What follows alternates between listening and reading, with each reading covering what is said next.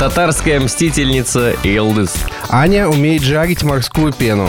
Тиснуть? Что за слово тиснуть? Правая грудь выдуманного персонажа. Вы не хотите этого, поверьте. И пусть все будет хорошо. Всем привет, вы слушаете подкаст «Конструкторское бюро». Это подкаст о медиа, маркетинге и SMM. Мы читаем новости, удивляемся их содержанию, а потом говорим, как сделать хорошо. Ну, не всегда. Мы, это КБ Палиндром, делаем классный бренд медиа для крутых компаний. Напишите нам прямо сейчас и получите правую грудь Лары Крофт в подарок. Мы ведем этот подкаст втроем. Меня зовут Павел Федоров, я управляющий редактор в КБ и немного зануда. А еще с нами человек, который умеет жарить морскую пену, наш шеф-редактор э, Аня Минахметова. Привет. А еще с нами Родион Александрович Скрабин, лучший директор КБ «Полиндром» по версии старушек, которые сидят у моего подъезда. Родион Александрович, здравствуйте. А что там про пену? Я не понял, какая еще морская пена? Аня умеет жарить морскую пену. Короче, пошли к делу. Пользователь рассказал о краже его инстаграм-страницы с помощью сотрудников Facebook. На следующий день сервис ее вернул. Расклад такой. Чувак по имени Дэнни Холл в Твиттере написал, что кто-то украл его инстаграм-аккаунт. Этот товарищ был зарегистрирован э, в инстаграме 10 лет назад. У него был юзернейм Дэнни. Коротенький, понятненький и явно, который хотят много-много человек получить. Вот, сказал человек с юзернеймом собака Павел, понимаете? А, так вот, а, Дэнни рассказывает, что он получал регулярно спам и письма о попытках войти в профиль или сбросить пароль, поэтому у него был случайный сильный пароль и двухфакторная авторизация. И вот 27 сентября Дэнни просыпается и такой, типа, опаньки, аккаунт не мой, аккаунт принадлежит другому человеку из Лос-Анджелеса. А, и сам Дэнни говорит, я уверен, что я не попался на фишинг. К тому же я не получал запрос на подтверждение двухфакторки. Инстаграм тоже не писал никаких уведомлений. Девушка Дэнни подписалась на новый аккаунт, связалась с новым владельцем страницы. Тот рассказал, что получил аккаунт с помощью друга, который работает в Фейсбуке. После он удалил переписку. То есть, понимаете, человек не просто получил аккаунт с помощью друга в Фейсбуке, но еще и... Еще и рассказал об этом другим людям. Вот это да, так. Я хотя бы надеюсь, что аккаунт с именем Дэнни ушел э, актрисе из «Игры престолов». Ну, типа Дайнерис. Э, есть какая-то есть какая-то надежда, нет? Короче, после этого Дэнни такой удивился и говорит, слушайте, получается, что просто отдали мой аккаунт, и у чувака доступ к моим фотографиям, к моим сообщениям, ко всему моему. А, он писал это в Твиттере, в, в Твиттер пришел э, глава Инстаграма Адам Моссери, и он связался с ним в личке, и аккаунт вернули. Вроде бы хэппи-энд, но остается очень много вопросов, ребят. Вопрос номер один. Какого хера у какого-то сотрудника Инстаграм есть такие права? Слушай, ну, может быть, это была просто какая-то, ну, типа, вписка у людей, и они такие накидались, и, и слушай, кажется, было бы прикольно тиснуть чей-то... Тиснуть? Что за слово тиснуть? Вопрос номер два. Какого хрена, ребят? Программист, который зарабатывает до хрена денег, а вряд ли это был не программист, а какой-нибудь маркетолог, Какого хрена программист, который работает до хрена денег, решил, что это будет удачная идея взять чужой аккаунт и отдать его своему другу. Не, может быть, они, знаешь, может быть, его на слабо взяли. Ну, типа, он такой, да я работаю в Фейсбуке. И ему говорят, да, предположим, его зовут Гоша, и он же Георгий. Э, вот, и, и, значит, типа, Гоша э, говорит такой, да я работаю в Фейсбуке. А ему говорят, ну, все мы знаем эти корпорации. Ты вроде работаешь, там получаешь кучу бабок, но на самом деле ничего не можешь. Там нет никакого творчества. И он такой, в смысле нет? В смысле, я могу вообще все что угодно. Ну, например, что ты можешь? Что, что, что, что ты можешь вообще? А он такой, да я вообще могу все, могу вообще, что могу Трампа удалить. Э, типа, нет, не надо Трампа удалять. Это зачем? Да, зачем? Мы, мы его выбрали, он наш президент, и у него веселая прическа. А можешь, вот я давно хотел себе аккаунт э, короткий, значит, Инстаграм слэш Дэнни. Можешь, и он такой, э, и такой уже все, уже пьяненький, и такой, ну, блин, и заходит, значит, э, на страницу, видит, что там малоактивный аккаунт, думает, ну, может, не заметит. Вот. А вообще, мне кажется, что это, что это очередное напоминание. Я все время про это говорю и никогда не устану про это говорить, про то, что Важно помнить, что все наши аккаунты в социальных сетях нам не принадлежат. И это довольно важный тезис. И не пересылайте, пожалуйста, дикпики в директ в Инстаграме, потому что однажды кто-то из Фейсбука, Гоша какой-нибудь, на вписке решит доказать, что он нормальный чувак, и просто утащит ваш аккаунт. Кажется, в корпорациях из нас работал только я. Давайте я вам расскажу одну маленькую вещь. Короче, смотрите, для того, чтобы иметь доступ к внутренним сервисам, нужно быть в офисе или в офисной сети, или в офисном VPN. И все это дело супер сильно контролируется, поэтому с большой вероятностью человек делал это либо со своего рабочего компьютера, либо сидя прямо в офисе. То есть у человека настолько стальные яйца и пустая голова, что вот, вот он так решил сделать. Смотрите, э, и у меня есть еще история на эту тему. А, в Телеграме юзернеймы а, можно забрать чужой юзернейм, если у тебя занят такой же юзернейм, как минимум в двух социальных сетях. Учитывается Инстаграм, Фейсбук и Твиттер. И, допустим, у меня есть знакомый, который вел э, крупный телеграм-канал с вакансиями, и он однажды такой пишет нам, ребята, а у меня угнали юзернейм. Мы говорим, как это, Женя, произошло? Он такой, да какой-то чувак просто зарегистрировал пустые аккаунты с, с таким же юзернеймом, и, и все. Написал в поддержку Телеграма, ему автоматически отдали аккаунт, мой, мой юзернейм. Он его обратно выкупил за косарь, по-моему. Но довольно странная ситуация. Я после этого пошел и проверил, у кого юзернейм Павел в Инстаграме, Твиттере Фейсбуке. Понял, что это все разные люди, и никто из нас четверых не сможет посягнуть на чужой юзернейм. Слушайте, в, в, в Твиттере юзернейм Павел у кого-то чувака из США о, я с ним пару раз пересекался, то есть кто-то буквально типа спрашивает, а как тебе написать в Телеграме? Я пишу, собака Павел. Он такой, hello, it's not me, what you need from me? Go fuck yourself. Вот такой вот, типа, знаешь, истеричный чувак лет 45. Ну, короче, соц- соцсети вам не принадлежат. Сорян, э, смиритесь с этим. Это, кстати, довольно важная штука, мне кажется, в том числе и для брендов. Нужно помнить, что вот у вас есть что-то там, типа, популярное сообщество телеграм-канал, что угодно. Нет никаких гарантий, что он всегда будет вашим. А, слушайте, а еще давайте вспомним старенькую новость про то, как а, угнали аккаунт доступа в Твиттер через социальную инженерию. И есть такая мысль, что, кажется, надо э, очень малому количеству сотрудников соцсетей выдавать администраторский доступ. Это очень важный пункт. Смотрите, потому что когда ты работаешь в социальной сети, к тебе приходят и говорят, а какие у тебя функции скрытые есть? И это реально очень тупой вопрос, но его реально задают.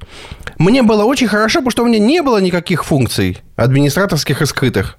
Нет, на самом деле, единственная, по-моему, фича, которая была полезная, которая у меня была, э, мы видели других сотрудников, была пометочка, что это сотрудник компании. То есть, если кто-то поставил себе место работы команда ВКонтакте, было видно, что, ну, правда он из команды или неправда он из команды. Очень полезно, но как бы не то, чтобы это была прям какая-то административ... администраторская функция. Короче, мысль еще такая. Если вы дружите с сотрудником какой-нибудь соцсети, не подбивайте его ничего делать, потому что потом он не будет сотрудником соцсети с большой вероятностью. Или его зарплата будет сильно меньше. Вот такой э, вывод, наверное. Есть что еще добавить или пойдем дальше? Пойдем дальше. Курс евро на бирже превысил 92 рубля впервые с начала 2016 года. Рубль дешевеет уже несколько дней. Днем 28 сентября курс евро на Мосбирже превысил 92 рубля. Биржевой курс доллара составляет 78,79 рублей. Максимальное значение доллара 28 сентября 79 рублей. Вот, рубль дешевеет несколько дней. 25 сентября евро превысил 91 рубль, доллар 78 рублей. А аналитики считают, что рубль усилил снижение к доллару и евро на дневных торгах под влиянием риска санкций. А, так я узнал, что нас ждут какие-то еще санкции, непонятно за что, я фиг его знает. Я ждала просто, когда Паша начнет еще прогноз погоды читать, ну, следом за курсом валют. И пробки в конце. На Рублевском шоссе пробка. Все пытаются продать валюту. Среди причин падения рубля завершение периода выплаты дивидендов, геополитика, в том числе ситуация в Нагорном Карабахе и спекулятивное закрытие позиции рубля. И при этом The Bell пишет, что особых причин для укрепления рубля аналитики не видят. Пока в мире будет неопределенность из-за второй волны ковида, а мы это тоже обсудим, инвесторы привычно будут выходить из рисковых активов. Что вы чувствуете по этому поводу? Э, Я просто никогда в жизни не держала в руках евро, поэтому я даже не знаю, что нужно чувствовать. Э, Ну, ты знаешь, э, вот самая красивая валюта, кажется, в Казахстане. Я была в восторге, у меня до сих пор после командировки в Казахстан лежит такой пачан тенге. Они у них очень красивые, просто восхитительная бумага, А у тебя никогда не было ощущения, когда вот ты трогаешь те- тенге, да, э, и вот домой привозишь, и с одной стороны вроде красивые бумажки, а с другой стороны смотришь на них и думаешь, э, блин, вы же ничего не стоите. У них есть монета 10 тенге, она абсолютно по размеру походит на, на 10 рублей. Вот. Но, насколько я понимаю, 10 тенге стоит э, дороже, получается, или дешевле, неважно. В общем, 10 тенге и 10 рублей, они очень похожи. И я пытался рассчитаться этими 10 тенге, на меня наехали, что типа, что ты мне даешь рубль 85? Э, и, и- и вот. Ну, короче, это вот э, такая штука. Ты держишь валюту, которая вроде очень красивая, но ничего не стоит. Это в целом, наверное, работает также с иностранцами, которые держат рубли. Они такие типа, wow, I have a 5000 rubles and, mm, and, and I have nothing. This is great, great red pepper. Смотрите, э, скорее всего, из нас троих только у Родиона есть валюта. Родион, евро, доллары.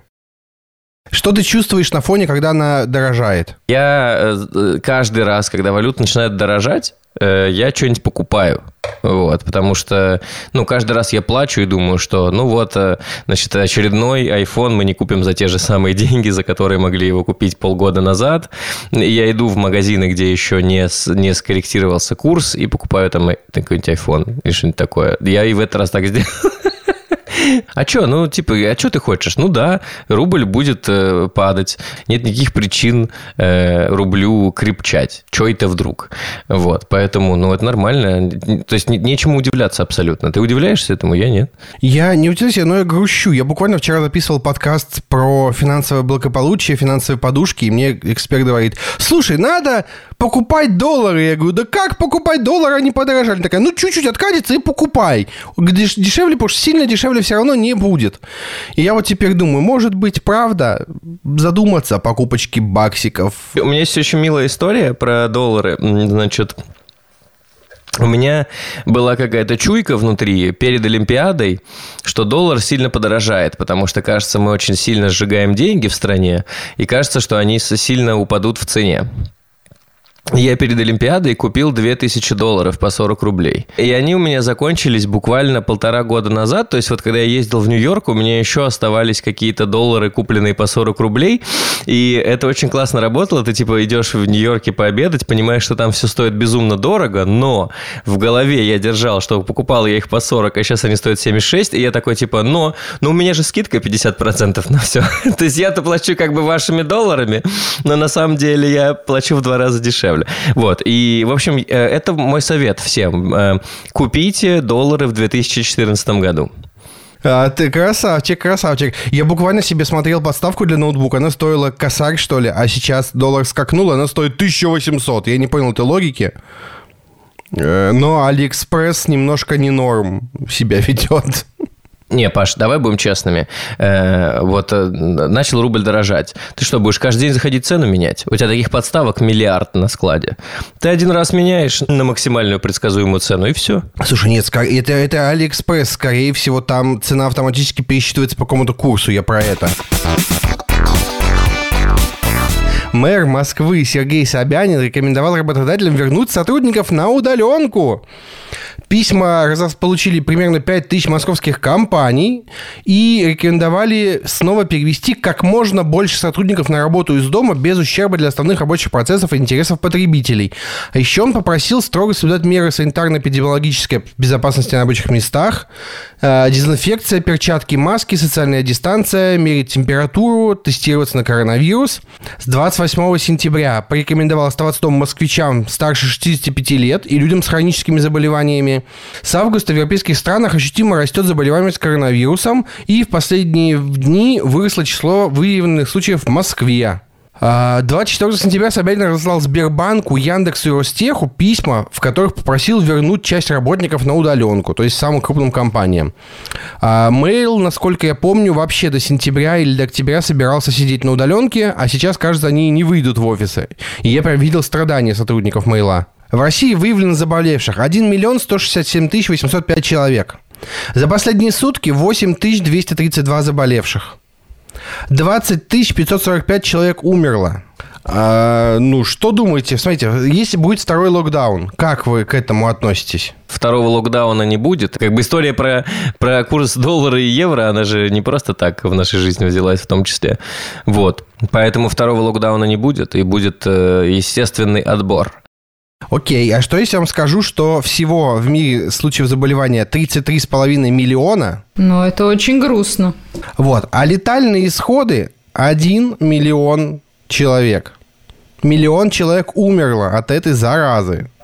Ну, это, это очень много. Очень много, и это еще не конец, к сожалению. Ну, то есть, э, с одной стороны, здесь, конечно, нужно смотреть относительные цифры. Например, если мы посмотрим, сколько людей умерло э, за это же время от ДТП, посмотрим на какую-нибудь детскую смертность, посмотрим, на сколько людей э, умерло с, ди- с диабетом за это же время. Да, поэтому, если не смотреть на статистику и не сравнивать, то можно просто сказать, что 1 миллион смертей – это очень много.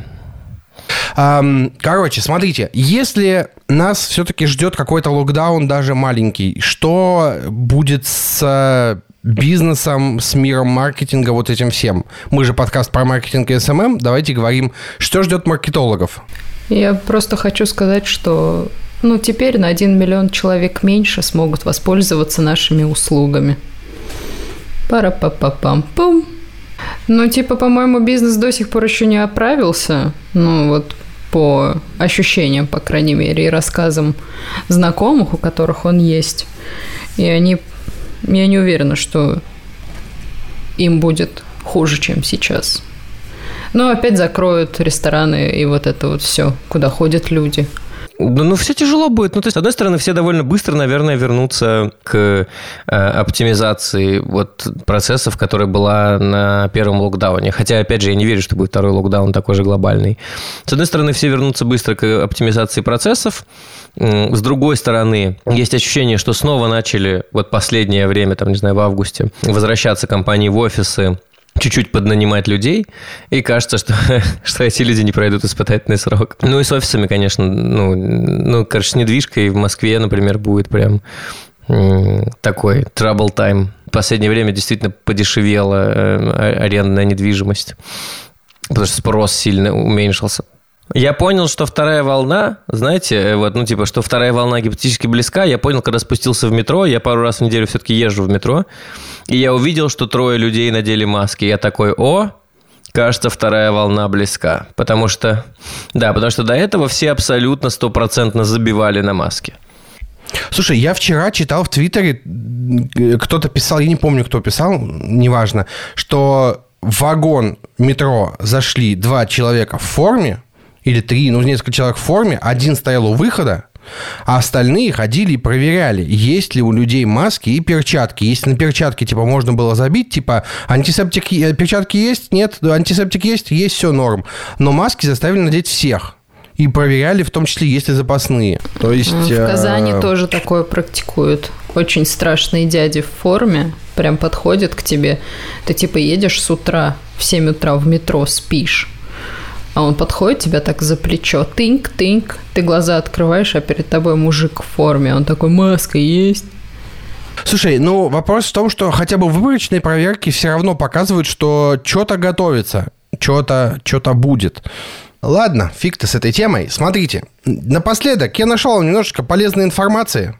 Я, я хочу, чтобы подкаст был полезным. Давайте хоть чуть-чуть полезности внесем. А, смотрите, компания Zenesis нашла лучшее время для публикации постов в соцсетях в 2020 году. Давайте-ка посмотрим немножко полезностей. Инстаграм. Лучший день – среда. Э, немного хуже дела в четверг и понедельник, а воскресенье – самый неудачный день для публикаций. Чаще всего э, в Инстаграме ленту смотрят с 11 до 13 часов и вечером с 19 до 21. В Facebook, наоборот, пик активности приходится на выходные – Э, чуть хуже показатели у четверга и пятницы, а вторник вообще самый неудачный день для постинга. Любимое время для зависания в Фейсбуке – это с 13 до 16 часов дня. В Твиттере не любят выходные, но в любой будний день с 12 до 13 публикации идут на ура. А в Ютубе выходные лучшее время, особенно если запустить видео с 9 до 11 утра. Большинство просматривают стримы по вечерам, так что лучше, если загруженный контент успеет проиндексироваться до этого времени. А в будни для этого достаточно запустить с 12 до 16 часов дня. И еще. Короче, в LinkedIn в выходные в выходные в LinkedIn никого нет, и пик активности э, на середине недели. Вторник, среда, четверг с 10 до 11 утра. Так, что еще тут есть? Что-то еще есть? А это все. А какой вывод можем сделать из этой информации? Короче, ребята, вывод такой. Если вы делаете что-то интересное, то вообще насрать, в какое время вы это публикуете. Вот такой вывод.